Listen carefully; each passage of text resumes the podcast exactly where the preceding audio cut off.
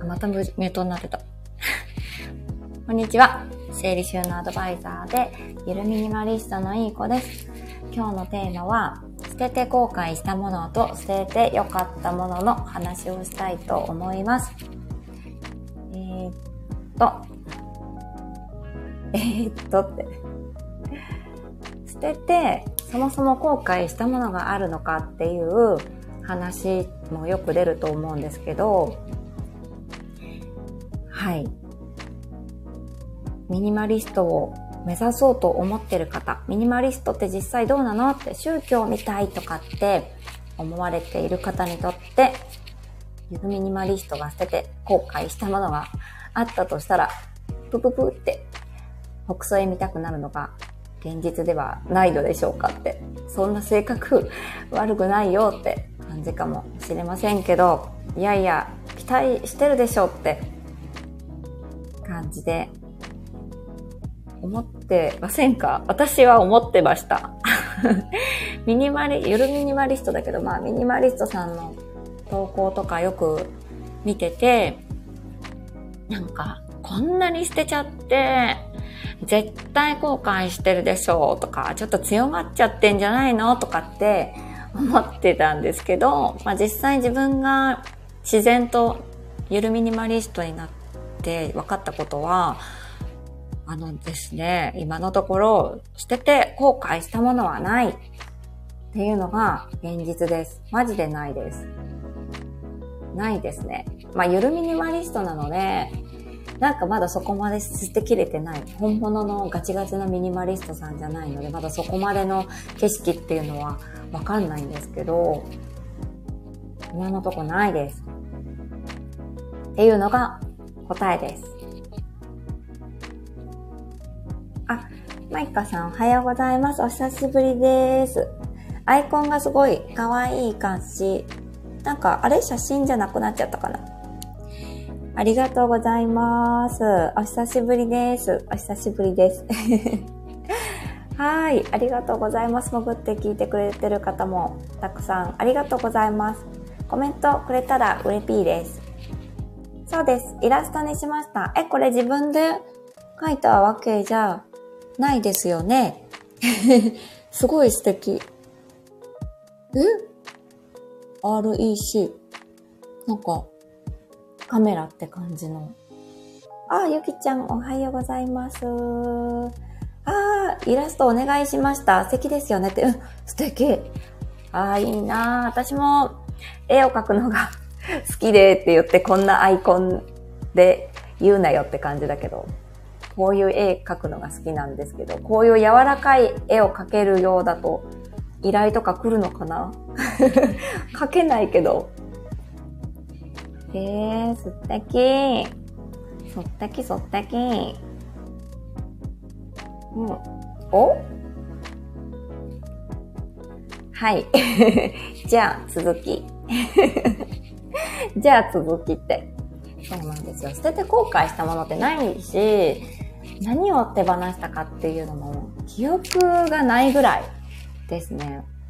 まあ写真にとって、まあ、記録じゃないですけど、私、あの、なんかジモティっていうサイト使って地元の方に不要なものを差し上げたりしたので、その時のそのジモティのアプリを見れば、今まであの手放したものっていうのは残ってるので、まあ見れば、ああ、これも手放したなーっていう感じは、手放したなーっていう見れるんですけど、まあ、でも見たとしても全然もう後悔がないですね。ああ、手放してよかったって、何を後悔してるかって言ったら、なんでこんなの買ったんだろうっていう後悔ぐらいですかね。なので、捨てて後悔したものはないっていうのが答えでございます。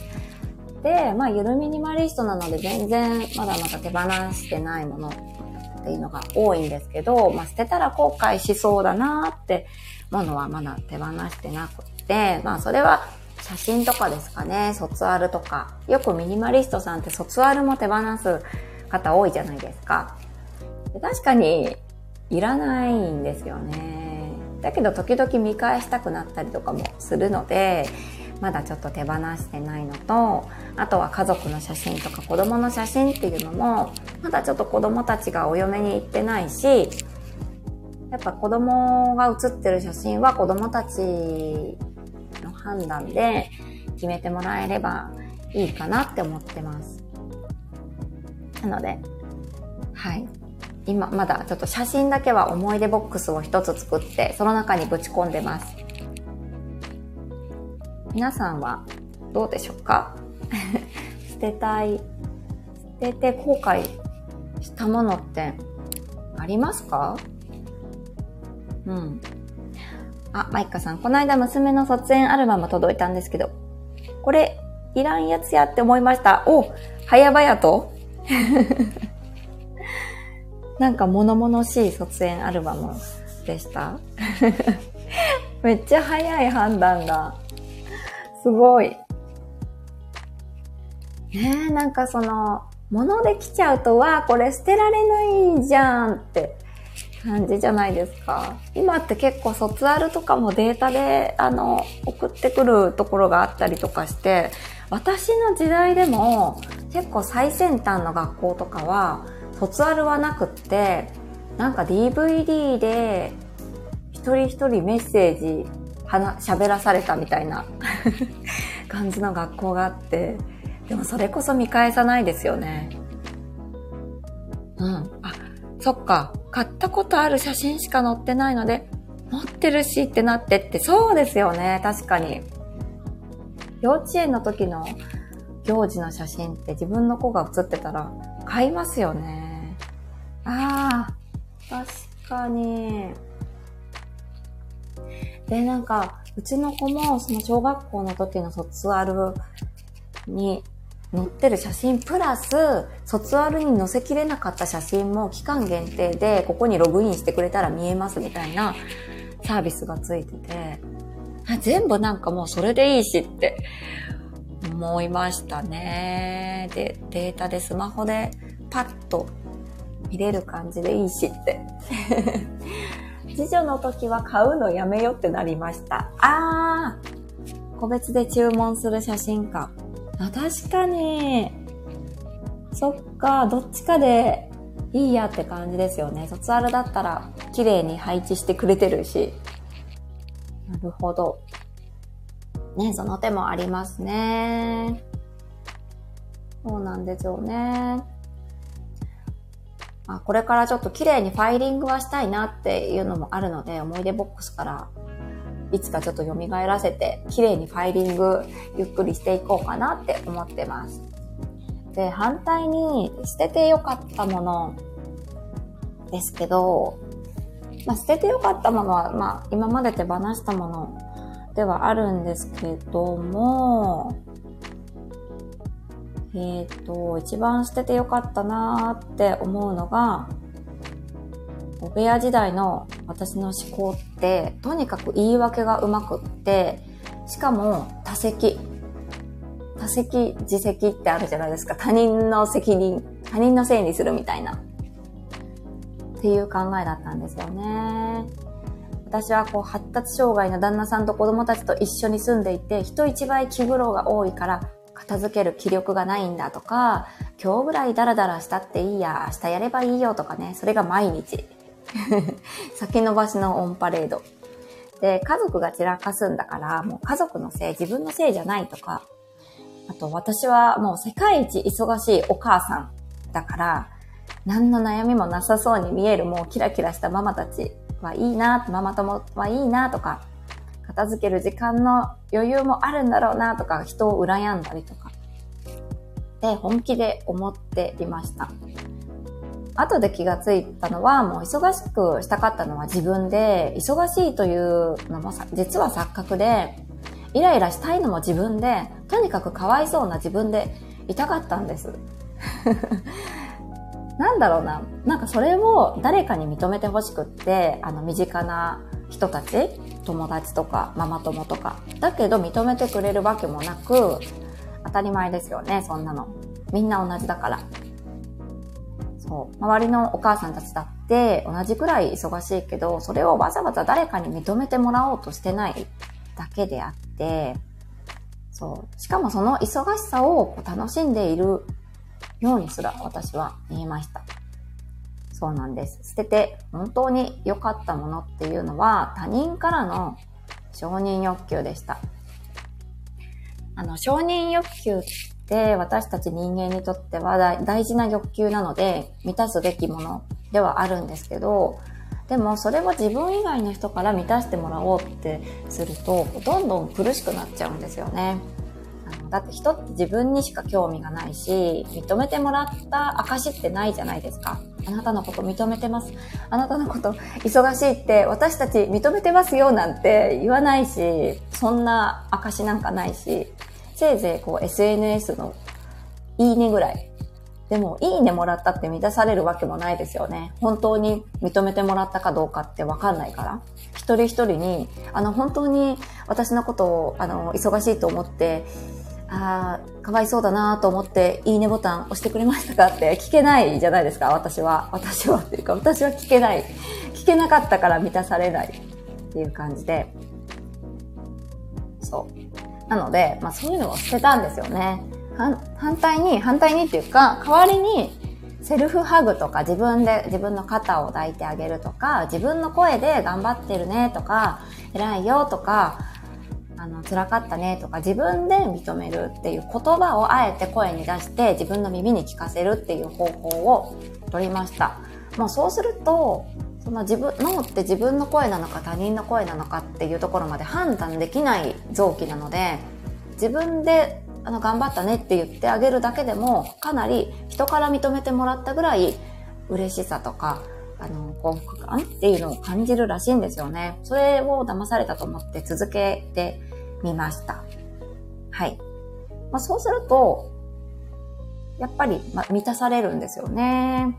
それが一番満たされたので、他人からの承認欲求を求める。承認欲求は捨てましたっていうのが一番捨ててよかったものになります。はい。卒アル買うのやめますわらわらって、ああそうなんですね。卒アルをね、なるほど、そっか。マイカさんはカメラのなんかこう写真とかの配置もうまそうだしな。こんな感じでございます。捨てて後悔したものはないということと、反対に捨ててよかったもの、それは他人からの承認欲求っていうお話でした。それを捨てたら、あのー、我に返って、なんか自分は別にそんなに忙しいわけじゃなかったとか、じ、時間って自分で作ることができるんだとか、なんか自分の気持ちが満たされてくると、そんなにイライラとか、他人の気持ちを変えてやろうとか、そういう思惑っていうのもなくなるし、ひねくれた考えもなくなったし、なんか、その旦那さんとかに対しても、なんだろうな。例えば靴下脱ぎっぱなしになっているのを、なんかわざわざ気づかせてやろうとか、っていうひねくれた考えとかもなくなって、もう洗濯機に入れたいのは自分なんだから、もうやってほしいとか、そういう誰かに代わってもらおうとか、っていう、そういうなんか気持ちもなくなって、自分が入れたいんだから自分が代わりに入れてあげればいいじゃんみたいな。旦那さんは別に洗濯機に入れたくない。そこら辺に脱ぎっぱなしにしたいんですよね、旦那さんは。そう。だから、あ、脱ぎっぱなしにしたいんだなーっていう。それも気持ちいいじゃないですか。靴下脱いで、ポーイって投げるのって、なんか気持ちがいい。なんか気持ちがいいっていうか。そう。そうしたいんだなと思って。でも私は入れたいから私が代わりに入れるっていう、ただそれだけみたいな感じの気持ちになると、なんかつまらない言い争いもなくなるし、お互いが気持ちいい。そう、他人をコントロールしようとするのもやめられたのも、自分のことを満たしてあげられたからなんじゃないかなって思ってます。気持ちいいかなって。気持ちいいですよ。私も、その靴下帰って、仕事から帰ってきて、靴下をまず脱ぐんですけど、なんかそのまま、その時は脱ぎっぱなしにしたいんですよね。なんか、その時は洗濯機にわざわざ入れに行くのめんどくさいなーって思うので、とりあえずポイって脱いでみると、結構気持ちいいんですよね。誰かがやってくれるっていう前提のなんかシチュエーションにして、こう言ってやってみる。で、数時間後の自分がちょっと気持ちが変わって、あらら、こんなところに靴下があるから洗濯機に入れましょうみたいな、ちょっとゲーム感覚で一日を楽しんでます。